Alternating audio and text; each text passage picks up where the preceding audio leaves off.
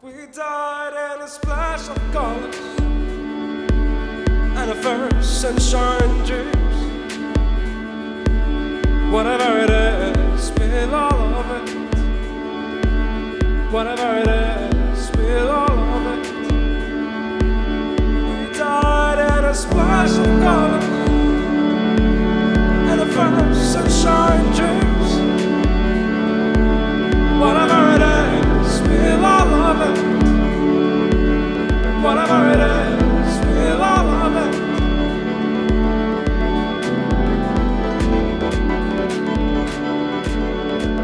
בתחילת המופע עמנואל גת מניח על הבמה את המפתח. תנועה כאוטית של שמונה רקדנים, סמוכים מאוד, צפופים ממש, רצים וקופצים ומסתובבים בביטחון מלא בתוך פקעת הגופים הצפופה, מאתגרים את החללים שביניהם. הם קשורים אחד אל השני כמו שרשרות של מולקולות שיש להם ארגון פנימי מדויק. וזה נראה כל הזמן שהם כמעט, אבל הם לעולם לא מתנגשים. כשלא מבינים משהו, לפעמים יותר קל להגיד מה אין, למנות את ההרגלים והציפיות שלנו שלא מתממשים. אז אין לבמה מרכז אחד, אין העדפה לפרונטליות, אין היררכיות, כלומר אין תפקידים מרכזיים, אין רקדנים מועדפים ואין שיאים.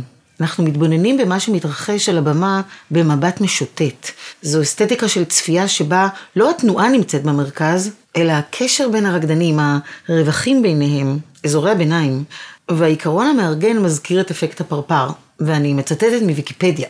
ביטוי מתורת הכאוס, לפיו שינויים קטנים בתנאי ההתחלה של מערכת דינמית גורמים לשינויים גדולים בהתנהגות המערכת בטווח של זמן ארוך. אז קצת אחרי מחצית המופע, נינה סימון שרה את אה, Black is the color. הם מפוזרים על הבמה, שניים מצד ימין, שלושה מאחור, ועוד שלושה מקדימה בשמאל במה. הם מתנועים בתנועה כמעט מינורית, מתנועים ודוממים לסירוגין, כלומר, כל פעם אחד מתנועה ואחרים דוממים. הרמת ידיים, נפנוף של כף היד, קפיצות קלות, הרמת האגרוף לסנטר, נענוע ראש במהירות מצד לצד, סיבובים, מעברי ריצה לאזור אחר על הבמה, כך שכל הקומפוזיציה משתנה, והם רוקדים ומסתכלים אחד על השני. כל הזמן יוצרים קשר עין, ונראה שהם נעים בתגובה למה שהם רואים, כמו שרשרת של תגובות. תנועה של אחד עוברת לגוף אחר, ואז לכמה גופים שנעים יחד במקומות שונים על הבמה, והעין שלי מאבדת את אחיזתה בתנועה של גוף בודד ומופנית הלאה ממנו, לוכדת תנועה אחרת, במקום אחר, בגוף אחר. ואז פתאום אני מבחינה שהיא מצטברת למשפטי תנועה משותפים ומתפצלת שוב. הם נראים כמו פסל קינטי מרובה גופים. כן, הם מתנועים כולם ביחד, אבל זה הפוך מיוניסון. אין במופע סוזן של עמנואל גת ולו רגע אחד שבו דוברים כולם בקול אחד. אין אחדות. לא בין הרקדנים וגם לא קשר ישיר בין התנועה למוזיקה. זה נראה אקראי, אבל התנועה המהירה והמדויקת שמבוצעת בקלילות מבהירה שיש עיקרון מארגן, אולי של אה, תלות רגישה שהמערכת המורכבת של העבודה הזאת נרקמת ממנה. והעיקרון הזה מחלחל כמודל לתופעה בקנה מידה גדול הרבה יותר. זה היה תיאור של המופע של עמנואל גת, סוזן, משנת 2021 לתיאטרון מחול ענבל. התיאור מבוסס גם על ביקורת של רן בראון בעיתון הארץ מה-12 באוגוסט 21, ואת הטריילר של המופע אפשר לראות באתר הפודקאסט שלנו, חיות מחול.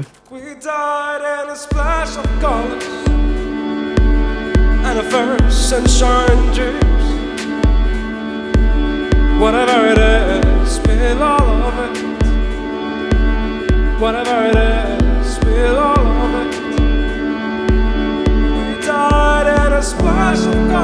זה הפרק השישי בסדרת קוריאוגרפים מדברים. בפרק הקודם שוחחנו על חומר תנועתי עם ענת דניאלי. דיברנו על הקשר בין רעיונות למצבי הצבירה המשתנים של החומר, ועל המשמעות הקוריאוגרפית והפילוסופית של החזרה לחומר תנועתי של עבודות קודמות. היום אנחנו משוחחות עם עמנואל גת. כששאלנו אותו על חומר תנועתי, הוא אמר, זה מאוד אישי, לא שלי, אישי של הרקדנים.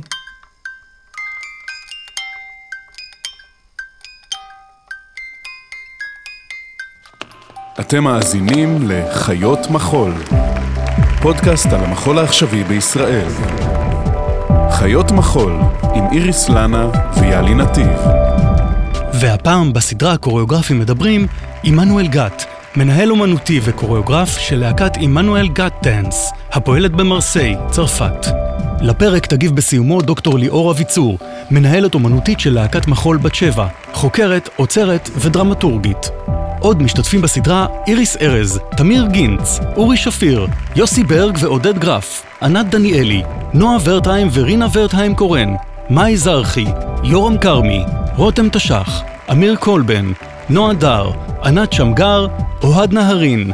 המוזיקה המושמעת בפרק היא מוזיקה מקורית שנכתבה על הקוריאוגרפיות של עמנואל גת, מתוך היצירות סני, יו וסוזן.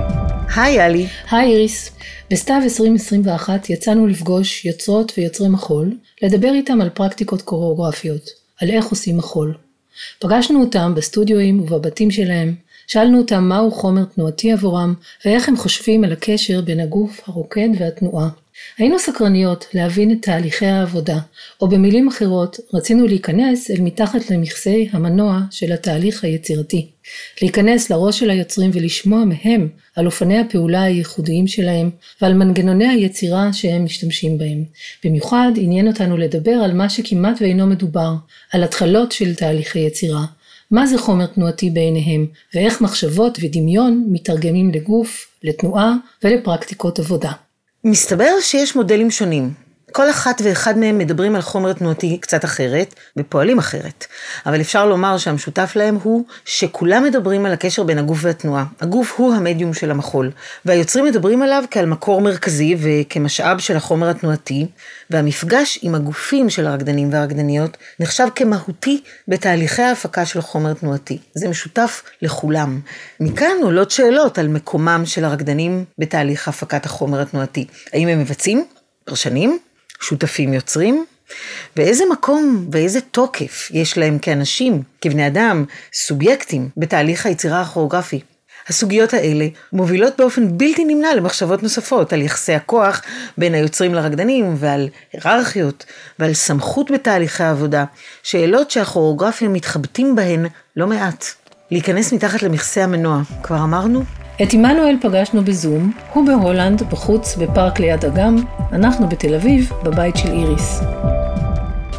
ראיון בטבע, זה עוד לא כן, עשינו. זה ממש לא. לא עשיתם עוד?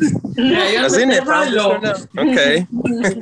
זה מפלאי הטכנולוגיה, גם צדדים טובים. נכון. הנושא שלנו היום זה, בעצם אנחנו רוצות לדבר על חומר תנועתי. חומר תנועתי כמרכיב בתוך מחול, בתוך כוריאוגרפיה, איך אתה מתייחס אליו, איך אתה מוצא או מחפש, איזה מקום זה תופס בעבודות שלך.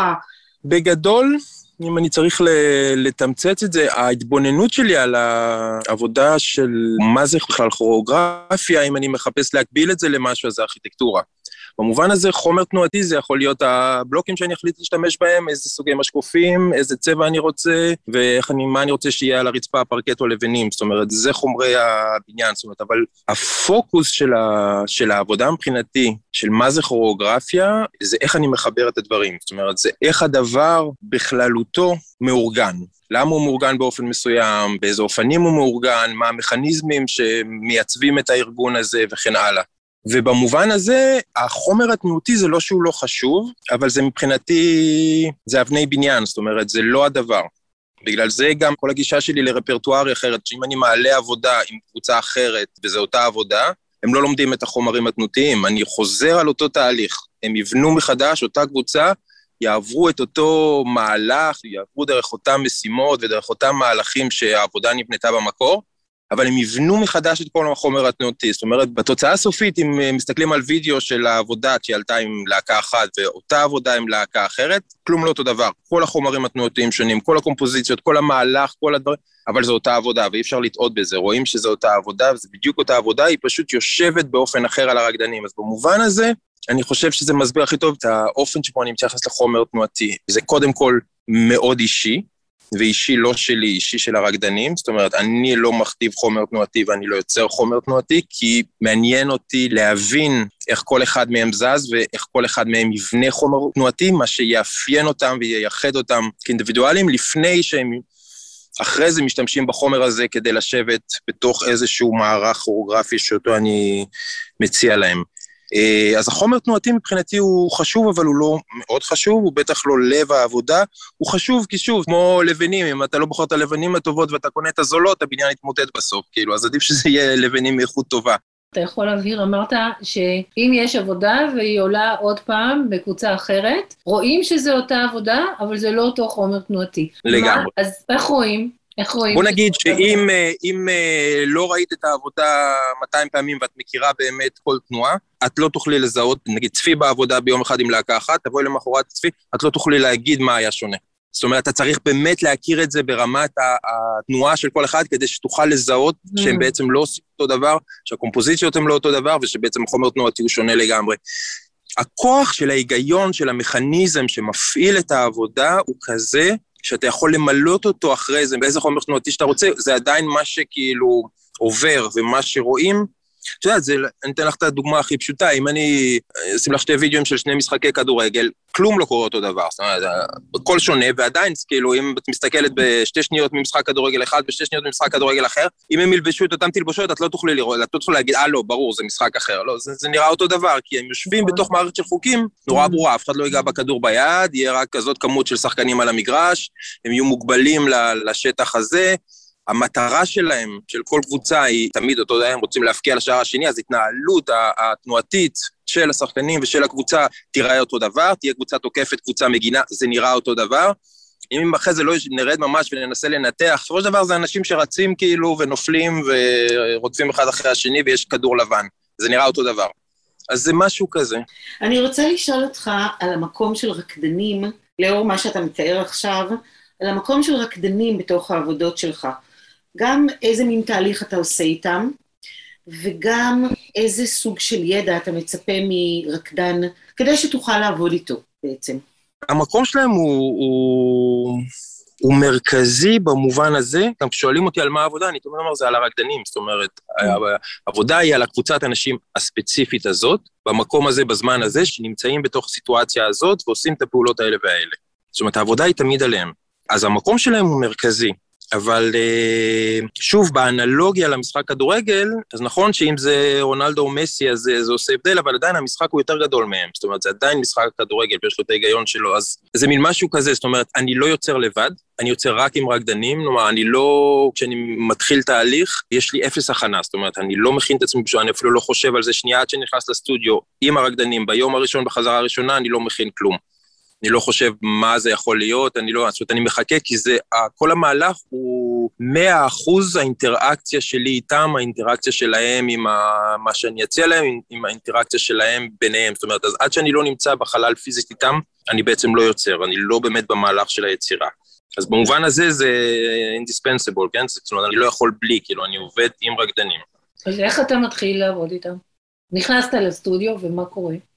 כל פעם משהו אחר, כשלאורך השנים מה שהבנתי, שזה לא ממש משנה ממה אני מתחיל. הטריגר הוא לא, הוא לא משמעותי, זאת אומרת, מה שמשמעותי זה מי האנשים, זאת אומרת, הבחירה של הקבוצה, הבחירה של הרקדנים היא נורא, היא מאוד משמעותית, ואחר כך זה עצם זה שאנחנו מתאספים לכמות מסוימת של זמן בסטודיו ומייצרים את האינטראקציה שממנה תבוא עבודה. ואז הבנתי שזה לא ממש משנה, כאילו, פעם חשבתי, כן, שנקודת ההתחלה היא באיזשהו אופן יהיה לה השפעה, ואז הבנתי שלא, זאת אומרת, ברגע שהתהליך הונע, ולא משנה מה היה הטריגר הראשוני, התהליך עצמו כבר מוביל, זה כבר מוביל את עצמו, וזה מעצם הסך הכל והסינרגיה שנוצרת בין האנשים האלה לבינם, לביני, ומהדיאלוג הזה ומהאינטראקציה בינינו. אז זה לא באמת משנה ממה זה מתחיל. אחרי זה, זה נכ... יש הבדל כשאני עובד עם הלהקה שלי, במובן הזה שיש המון ידע משותף, זאת אומרת, יש היסטוריה, רובם עובדים איתי המון שנים, לאורך זמן, היו בשלוש, ארבע, חמש, עשר יצירות, חלקם, אז זאת אומרת, אנחנו מתחילים את השיחה עם מטען מסוים, זאת אומרת, אנחנו מודעים כולנו לכל מה שעשינו, וזה איזשהו בגז של ידע שהוא משותף, והרבה פעמים אנחנו גם הולכים לחפור שם או להשתמש בדברים, וזה מייצר אסוציאציות לדברים שעשינו, ופתאום חוזרים באופן אחר, זאת אומרת, אז השיחה היא כבר, ברור שהיא יותר עשירה מאם אני מגיע לקבוצה שמעולם לא עבדתי איתה.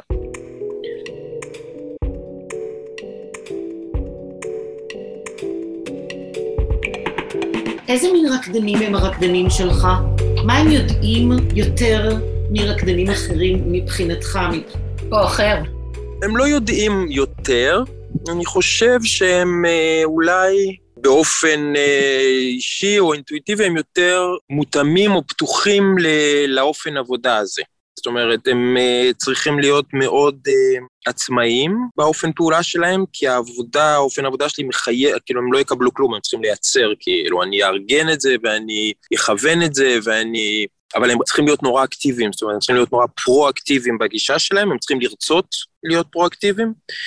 הם צריכים אה, להיות מאוד בנוח באווירה של שיתוף פעולה ושל קולקטיב, שכאילו מערכת שהיא לגמרי הוריזונטלית, זאת אומרת שום דבר לא יורד מלמעלה, אלא כולם מונחים על אותו מישור, וכל המערכת כוחות ויחסים היא, היא, היא הוריזונטלית לחלוטין, וזה גם משהו שדורש מידה מסוימת של אחריות מצד אחד, סוג של אה, פתיחות ונדיבות ויכולת לנהל את האגו מצד שני, ויש אנשים שזה מתאים להם יותר, אנשים שזה מתאים להם פחות.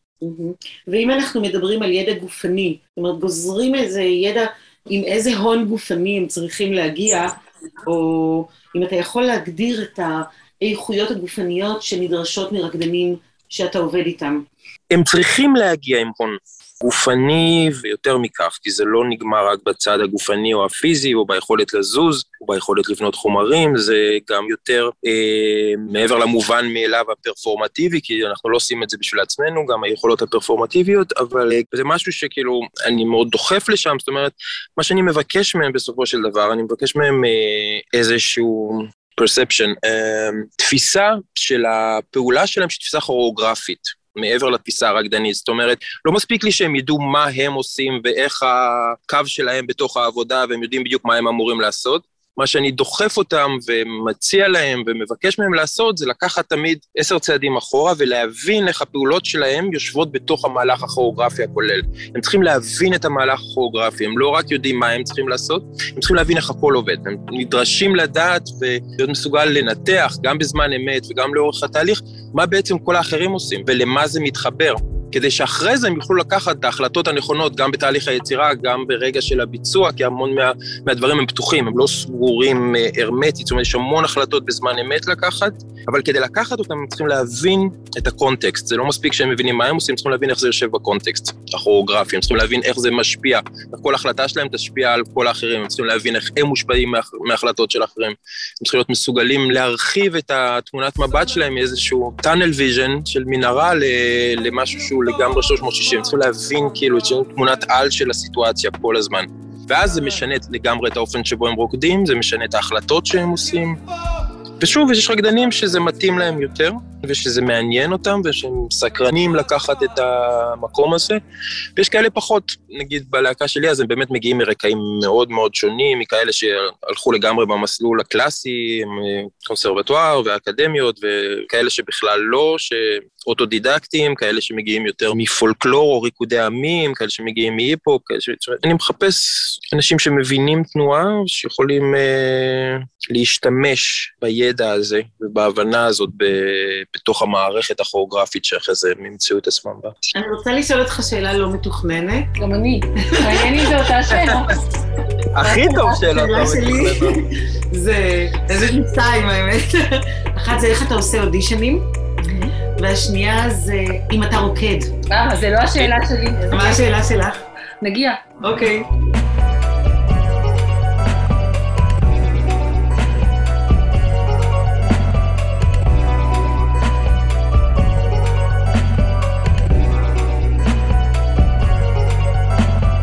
לא, אני לא, אני לא עושה אודישנים, כי זה לא, פעם אחרונה אני חושב עשיתי לפי, לפני עשר שנים או משהו. זה לא מוכיח את עצמו, אלא אם כן אתה עושה אודישן על משך שבוע או חודש, מה שכאילו הוא כמעט בלתי אפשרי לעשות, זה לא מוכיח את עצמו. אני בדרך כלל, אני לא צריך הרבה רקדנים, כי הרקדנים שלי בדרך כלל לא עוזבים, כאילו, הם, הם נשארים, ופעם ב... זה די נדיר, כאילו, מישהו עוזב, ואז בדרך כלל כבר יש לי איזשהו בנק של אנשים שאני מכיר ושפגשתי ושעבדתי איתם בלהקות אחרות, או שהיו בסדנאות שלי ושאני מכיר ממש טוב, ויש סוג של מחכים שיתפנה מקום, אז כאילו, אני לא כל כך uh, צריך לעשות אודישנים. Uh, השאלה השנייה הייתה? אם אתה רוקד. אה, פעם אחרונה רקדתי לפני שלוש שנים. אני חושב שזו הייתה הפעם האחרונה. אי אפשר לדעת אף פעם, אבל בעשר, יא, יותר אפילו. 12-13 שנה האחרונות, לא רקדתי ביצירות שיצרתי יותר, לפני זה כן, אבל המשכתי לרקוד רק בפולחן. אז מדי פעם הייתי, המשכתי להופיע עם הפולחן, פעם אחרונה הייתה לי, כן, לפני שלוש שנים. אבל אה, זהו, מאז זה הקורונה, ואז... אה, כשאתה מדבר, זה גרם לי לחשוב על האופן שבו נרשם הקרדיט על היצירה. ומעניין אותי מה המחשבות שלך על זה, כי בעצם מה שאתה מתאר זה איזשהו תהליך מאוד קולבורטיבי, קולקטיבי, רקדנים, יש להם אחריות עצומה בתוך הדבר הזה, ואז מופיע השם, הקוריאוגרף עמנואל גת. מה, מה אתה חושב על זה, והאם אתה חושב שהיית רוצה לשנות את זה? יש לך מחשבות על זה? הקרדיט שאני נותן פה עם הלהקה שלי זה לרקדנים, כאילו אני רושם כוריאוגרפיה ותאורה עמנואל, ואז אני רושם uh, created with and performed by, זאת אומרת נוצר עם ומבוצע על ידי. אני יודע שיש המון uh, דיונים ושאלות על הדבר הזה עם רקדנים יוצרים וזה, אבל אין לי... מבחינתי זה ברור, כי נגיד אני יכול לקחת אפילו את הרקדנים שלי, שמכירים אותי עשר שנים, 15 שנה חלקם, מדהימים, מוכשרים, מנוסים, אני אשים אותם בסטודיו אם אני לא אבוא, אני אתן לכם, קחו חודש, תעשו משהו, לא יצא כלום. אין לי, כאילו, אין לי בכלל ספק. וזה לא כי הם לא יכולים, זה כי אני עושה פעולה מסוימת שהיא חד משמעית אה, הכרחית כדי להפוך את המסת כישרון הזה ליצירת פרוגרפית. We lose balance, and maybe we'll not, maybe we'll not. Are we really there?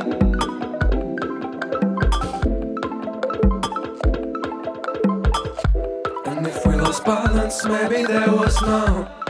So where we land, are we really there? איך? אתה יכול קצת להיכנס יותר לרזולוציה של זה? איך אתה עושה את הפעולה הזו? בגדול, אני משחק עם ההגדרות ועם איזושהי מערכת של חוקים שאני כל הזמן משנה ומדייק ומשכלל ולוקח ימינה, שמאלה, אחורה, קדימה, של החוקים, של ההגדרות של הסביבה שבתוכה הם פועלים. אני בעצם מייצר את הכוריאוגרפיה לא מבפנים, זאת אומרת, אני לא אומר להם, תעמדו כאן, תרימו את היד עכשיו, תסתכלו שמאלה, אבל אני מייצר סביבה מסוימת שתכריח אותם להרים את היד מאיזושהי סיבה, ושהם יהיו חייבים להסתכל אחד על השני, כי המערכת בנויה באופן כזה שאם הם לא יסתכלו אחד על השני זה לא יעבוד. ואז היא יורדת לרזולוציה מאוד מאוד מאוד גבוהה של איזושהי רשת של מערכים, של חוקים, של הגדרות, שבסופו של דבר הם אה, ברובן מאוד uh, פשוטות ובסיסיות, והן נוגעות לשאלות, אתה יודע, שכוריאוגרפיה בסופו של דבר זה איך מארגנים תנועה בזמן ובחלל. כל השאר זה דברים שקורים אחר כך, וזה תוספות, אבל זה איך מארגנים תנועה ביחס לזמן וביחס לחלל. אז רוב האופנים שבהם אני מגדיר את, את הסביבת עבודה ויצירה, נוגעים לאופנים שונים של איך אפשר לגעת ולמתוח ולדחוס את האספקטים האלה. דווקא השאלה הזאת מתייחסת אה, לעבודה האחרונה שעשית לענבל, וגם בהקשר של הדברים שאתה אומר על המקום של הרקדנים בתוך היצירה, היה משהו מאוד אנושי בעבודה הזאת. כאילו, התחושה הייתה שהרקדנים הם מאוד קשובים אחד לשני, עסוקים אחד בשני, זה היה כמו איזה מין להסתכל מבחוץ על איזושהי שיחה או מיליון שיחות שמתרחשות בגוף, בתנועה, כן, אבל הייתה כזה, היה כזה קשב אה, מיוחד ביניהם. הן באמת מתרחשות, השיחות. זה לא איזושהי אה, הנחיה פרפורמטיבית, הן באמת מתרחשות, בגלל זה רואים אותן. זאת אומרת, המנגנון הכוריאוגרפי שקורה בזמן ההופעה הוא כזה שהוא חשוף לעין, רואים אותו. הם באמת, הם באמת מתקשרים בזמן אמת, אבל זה בגלל ש... שזה היה למשל אחד ה... אה, במערכת, או משהו בתוך הרשת הזאת? ש... העבודה שראיתם, אם הייתם באים לראות את, לא זוכר כמה הופעות עשינו שלוש, הם היו, הם, הם היו שלושתן שונות. זאת אומרת, אוסף הווריאציות שבהן זה יכול להתפתח, אותה עבודה היא אינסופית. וזה תלוי בהחלטות שהם לוקחים בזמן אמת. זאת אומרת, כל הזמן יש מערכת שמכריחה אותם לקחת בחשבון את כל ההחלטות של כולם. כי כל החלטה קטנה של מישהו תשפיע ישר על כולם, והם חייבים להתאים את עצמם. אז יש כל הזמן שיחה שמתנהלת באמת, הם מציעים הצעות ומגיבים להצעות שמציעים להם, וכולם, שוב, זה הוריזונטלי לגמרי, אז כולם חופשיים להציע איזה הצעה שהם, והכל בתוך המבנה שהוא כן כתוב, אבל עדיין יש פה המון אה, מרווח של, אה, של תנועה, שקשור ל... להחלטות שהם לוקחים בזמן אמת. וזה מה שמכריח אותם להתייחס אחד אל השני באופן הזה, ולהסתכל ולייצר את התשומת לב הזאת, כי זה הדבק שמחזיק את המבנה במקום, כאילו. אני רוצה רגע לנסות להתעקש uh, על משהו שדיברנו עליו קודם. איך אתה, עם כל המרחבים הפתוחים האלה שאתה מתאר בתוך הכוריאוגרפיה, פתוחים מבחינת חומר תנועתי, איך אתה מגדיר ביצוע טוב? אני אחזור שנייה אחורה לשאלה, הם פחות פתוחים מבחינת חומר תנועתי, וזה אולי מה שמעניין, הם יותר פתוחים מבחינת השימוש בחומר התנועתי הזה. זאת אומרת, המבנה הכוריאוגרפי זה שם איפה שיש להם המון מרווח של החלטה. אבל בגלל זה, מה שאמרתי, אני חוזר שוב אחורה, הם צריכים להבין איך זה עובד. הם צריכים להבין, שוב, לרקדנים שלי שמכירים את התהליך זה ברור, ומצאתי את עצמי פתאום אומר הרבה פעמים בלבל, תראו, אני יכול לרגרף אתכם, אני יכול להגיד לכם בדיוק מתי להיכנס, אני יכול להגיד לכם מאיפה להיכנס, אני יכול להגיד לכם באיזה מהירות להיכנס, אבל יותר מעניין אותי שתבינו איזה אימפקט יש לכניסות שלכם ביחס למה שקורה, ביחס למערך.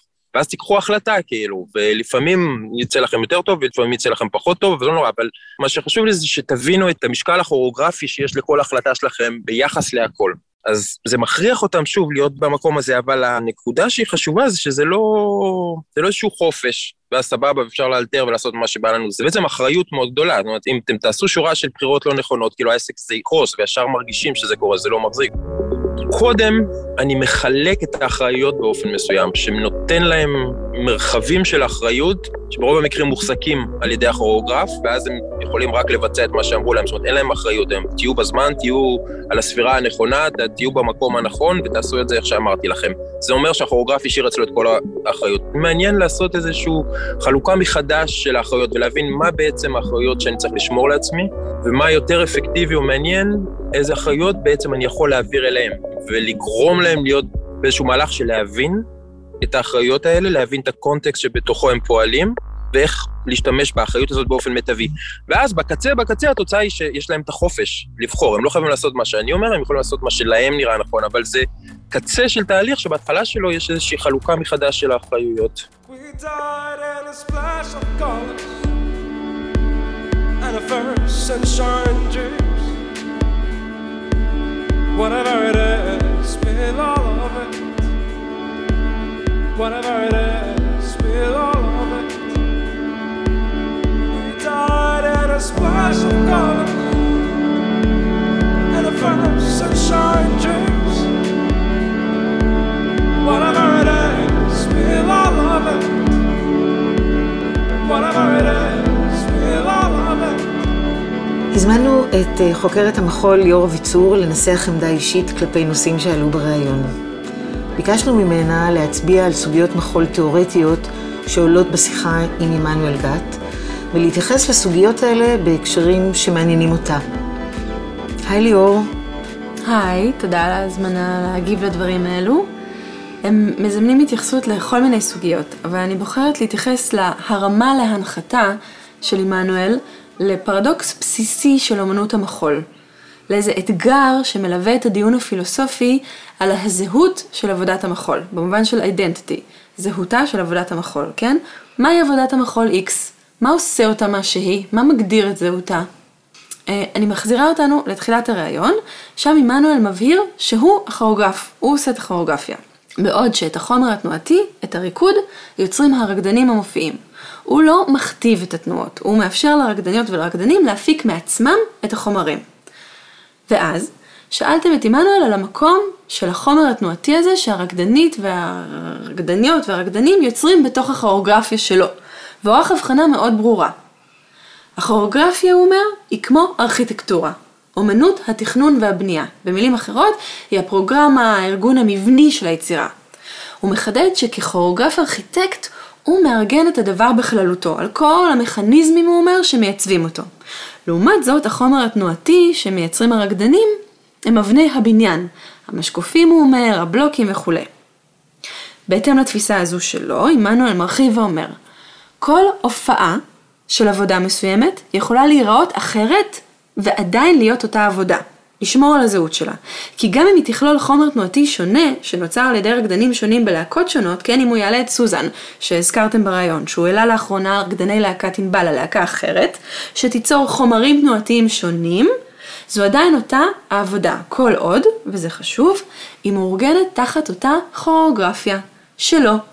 כי החומרים התנועתיים, אני חוזרת, אינם מה שהכרחי לזהות של העבודה. הם לא הלב שלה, עמנואל אומר. והמהות, מה שהופך את העבודה המסוימת לעצמה, הם כאמור המכניזמים המארגנים ולא אבני הבניין. זה ממש שונה מאיך שהרבה כוריאוגרפים עובדים, שמייצרים את החומרים התנועתיים, את אבני הבניין. נכון שיש עוד כוריאוגרפים שעושים סקור, אבל אני עדיין חושבת שכשאומרים כוריאוגרפיה, חושבים על יצירת חומרים תנועתיים. ועמנואל ממש לא עושה את זה, וזו תפיסה מאוד מגובשת אצלו. אצלו, כמו שאמרת, יש הבחנה ברורה. הכוריאוגרפיה היא המהות שמייצרת את הזהות של העבודה, בעוד החומר שמייצרים הרקדנים הוא משני, ואפילו יכול להשתנות. נכון, עד כאן טוב ויפה. ברור, זאת הגישה שלו, וגם נחזור אליה שוב בסוף. אבל קודם עיקוף קטן. אתן שואלות את עמנואל מה המקום של הרקדנים ביחס לתפיסה הזו. והוא עונה שהרקדניות והרקדנים הם מרכזיים לעבודה, שהעבודה היא למעשה על הרקדנים, על קבוצת האנשים הספציפית הזאת, במקום הזה, בזמן הזה, שעושים, הוא אומר, את הפעולות האלה והאלה. אבל העבודה עדיין גדולה מהם ויכולה להתקיים בלעדיהם על רקדנים אחרים, כן, זה על הרקדנים האלו שעושים את זה, אבל אפשר להחליף אותם ואת מה שהם עושים. אז לפני שנתייחס לשינויים בחומרים התנועתיים בין הופעה להופעה, יש לנו כאן רגע הזדמנות לעמוד על הפלונטר הזה, על הבלבול הזה, שנוגע למעמד של רקדניות ורקדנים פרטיקולריים ביחס לזהות העבודה. איך ייתכן שהעבודה היא על הרקדנים, והם הם העבודה, אבל ניתן להחליף אותם. אוקיי, אז איך? אז כמו שאמרתי בהתחלה, זה אחד מהאתגרים המחשבתיים הגדולים על אומנות המחול. מהו המקום של הרקדנית הפרטיקולרית שמופיעה ביחס לזהות של העבודה? ועל הסוגיה הזו אפשר למצוא כל מיני תשובות או הצעות למחשבה. למשל, בדיאלוג בין הפילוסוף הנודע ז'אן לוק ננסי לבין הכוריאוגרפית הצרפתייה מטילד מוניה, נמצא דיון נכבד שמוקדש לסוגיה הזו. בשיחה שלהם הם מסכמים את מה ששגור בפיהם של הרבה נשות מחול וחוקרי מחול, וזה שמאחר שהתנועות בלתי נפרדות מגוף הרקדנית, הרקדנית היא גם כלי של הריקוד וגם האתר שבו הריקוד מתממש. אוקיי? הרקדנית לעיתים קרובות לא מגלמת דמות, ואז היא נמצאת למעשה במה שנוכל לקרוא לו יחס אוטו-רפרנציאלי, יחס בלתי אמצעי עם העצמי, ועל כן היא עצמה חומר של הריקוד. בדברים האלה תמונה הטענה כי הרקדנית הפרטיקולרית היא חומר יסוד של הריקוד המבוצע. אוקיי? הטענה הזו בתורה הובילה חוקרים כמו פילוסוף האמנות הקנדי פרנסיס פרשות או פילוסוף האמנות האמריקאי ג'וסף מרגוליס לשלול את הניסיון להבדיל בין ביצוע של ריקוד לבין האדם המבצע, אוקיי? אי אפשר להפריד. בגלל שהפרדה כזו חוטאת לטבעו של הריקוד והיא נידונה לכישלון לוגי, כן? לפי הגישה הזאתי, החלפת רקדנית אחת באחרת משנה את הריקוד באופן יסודי ועל כן יוצרת בעצם עבודה חדשה. אוקיי, אז אם אי אפשר להפריד בין הרקדנית לריקוד, אז כל החלפת רקדנית מובילה לריקוד אחר. זה שונה מאוד ממה שעמנואל אומר. נכון, ישנם הרבה מקרים בהיסטוריה של המחול שמציגים את הרקדנית המבצעת כחומר מהותי של העבודה, שאי אפשר לשנות אותו מבלי לשנות את העבודה שלה. מציגים גישה ממש הפוכה. אז תני דוגמה. דוגמה מופתית כזאת זה עבודות הסולו מראשית המחול המודרני, כן? בתחילת המאה ה-20. עבודות של יוצרות כמו איזדורה דנקן, מרי ויגמן, דוריס המפרי, שבהן יש התמזגות סימביוטית בין הפרט הרוקדת למכלול של העבודה. אוקיי? ההתמזגות הסימביוטית הזאת הפכה ממש לסמל של סינגולריות חד פעמית בלתי ניתנת להחלפה. אי אפשר להפריד בין היוצרת הרקדנית על כל עולמה הפנימי ואופני הבעתה הייחודיים מהעבודה, היא עצמה העבודה, ולכן היא לא יכולה להיות מוחלפת בידי מבצעת אחרת. יש דוגמה עכשווית? כן, דוגמה ממש אה, עכשווית למיזוג הזה בין הסובייקט הרוקדת לעבודה, זה העבודה ורוניק דואנו מ-2004, מאת הכוריאוגרף הצרפתי ז'רום בל. זאת עבודה שנוצרה במיוחד לרקדנית בלט האופרה של פריז ורוניק דואנו, זה שמה, לפני פרישתה מהלהקה. לאורך העבודה דואנו מדגימה מתוך עבודות שרקדה בעבר, מורידה נעלי פוינט, נועלת נעלי פוינט, שמה את הטוטו, מורידה את הטוטו, חולקת עם הקהל אנקדוטות מחיי הרקדנות שלה. אה, כשהציעו לבל להעלות את העבודה לאחר שדואנו כבר פרשה על רקדנית אחרת, הוא הבהיר שאין ורוניק דואנו בלי ורוניק דואנו, כן? אז זו דוגמה מאוד ברורה לחיבור בין סובייקט רוקדת לזהות העבודה, שהיא ממש, יש לנו מקרה מובהק שהעבודה נושאת את שמה של הרקדנית. אבל בפועל כוריאוגרפים משנים רקדנים כל הזמן. אנחנו רואים עבודות שמבוצעות על ידי קאסטים שונים, זה שכיח. נכון, אז לעומת הדוגמאות המאוד ספציפיות שתיארתי עכשיו, באופן גורף הממצאים בשטח מגלים לנו שלרוב לכוריאוגרפים אין בעיה להחליף רקדנים. אנחנו נוכל להסביר את זה עם התפיסה שמזוהה לדוגמה עם פילוסוף האומנות האנגלי גרם מקפיא. שטוען כי על אף שהרקדנית אכן הכרחית להתממשות הריקוד, תפקידה הוא להוציא לפועל את רצונות היוצרת או היוצר, ורקדנית אחרת תוכל לעשות את זה גם, אם כמובן היא עברה הכשרה מתאימה לעבודה הזו. הרעיון הזה מאוד ברור ברגע שמבינים את המעמד שניתן בפרקטיקה של המחול לאימון בשיטה, טכניקה, שפה תנועתית, כחלק מתהליך ההכשרה של רקדניות וגם כחלק מתהליך חזרות על ריקוד מסוים. מה שחוקרת המחול סוזן לי פוסטר מתארת כתהליך של יצירת גוף משותף לכוריאוגרף ולרקדנים. הביטוס של שיטה או של יוצר. אז עמנואל, אני חוזרת לעמנואל, הוא אומר לנו שהוא מחפש רקדנים עם יכולות מסוימות, כמו הבנה של מכלול כוריאוגרפי, פרואקטיביות ביחס ליצירת חומר בהתאם למערכת חוקים מסוימת וכולי. ואז, למרות שכל עבודה היה לאנשים האלו והאלו שעושים את זה ואת זה, כמו שהוא אומר, העבודה היא אכן גדולה מהרקדנים ומהפעולות שלהם. הדברים שבעצם משתמעים מדבריו, זה שזה לא רק שמהות העבודה היא הכוריאוגרפיה, העבודה היא על הכוריאוגרפיה, על רשת ההגדרות הספציפיות של ארגון התנועה ביחס לזמן וביחס לחלל. זה לא איזה פרדיגמה שמתאימה לכל עבודת מחול באשר היא, זה קצת כמו ספינת תזהוס. רגע ליאור, לפני שאת ממשיכה, תסבירי מה זה ספינת תזהוס. את מתכוונת לתזהוס הגיבור המיתולוגי שהרג את המינוטאור? כן, אותו תזהוס, אבל הכוונה היא לפרדוקס ההמשכיות של ספינת תזהוס. זה פרדוקס פילוסופי שעוסק בהמשכיות הזהות של דבר מה שהחליפו את חלקיו. כן?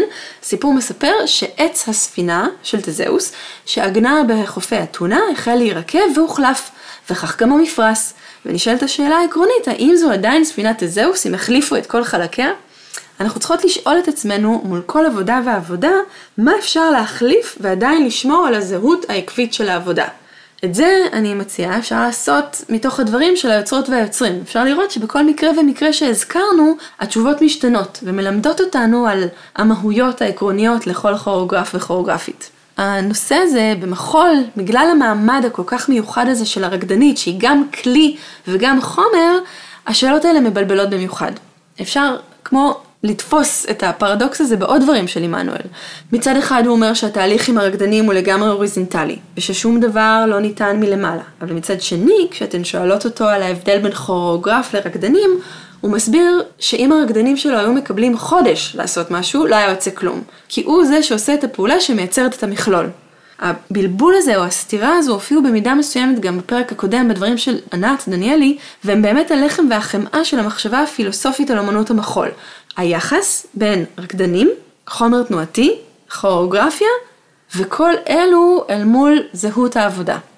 כמו בפרק הקודם, אני לא אנסה לסגור או להציע מסקנה גורפת, ואני מציעה שניתן לדברים היפים של עמנואל לשמש כמשקפת בפעם הבאה שנראה עבודת מחול, לדמיין דרך עיניים של יוצר או יוצרת מה אפשר להחליף בעבודה מבלי לשנות את זהותה. And if we hang blind, we hang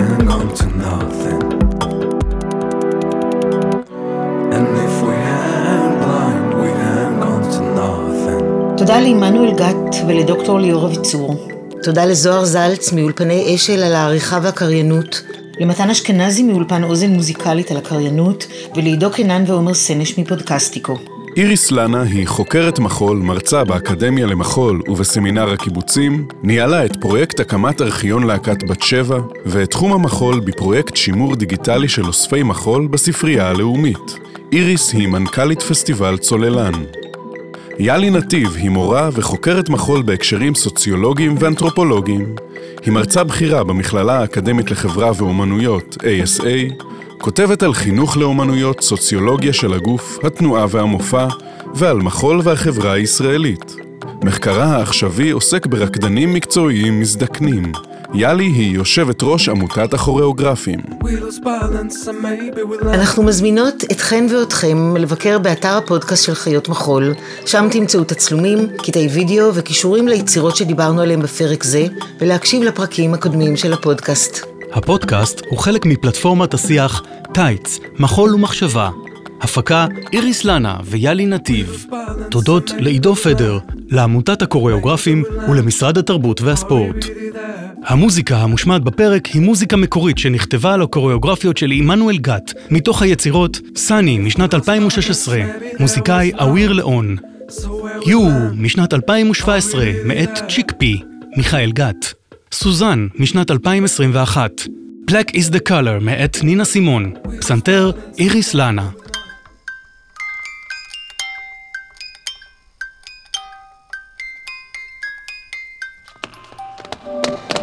האזנתם לחיות מחול עם איריס לנה ויאלי נתיב.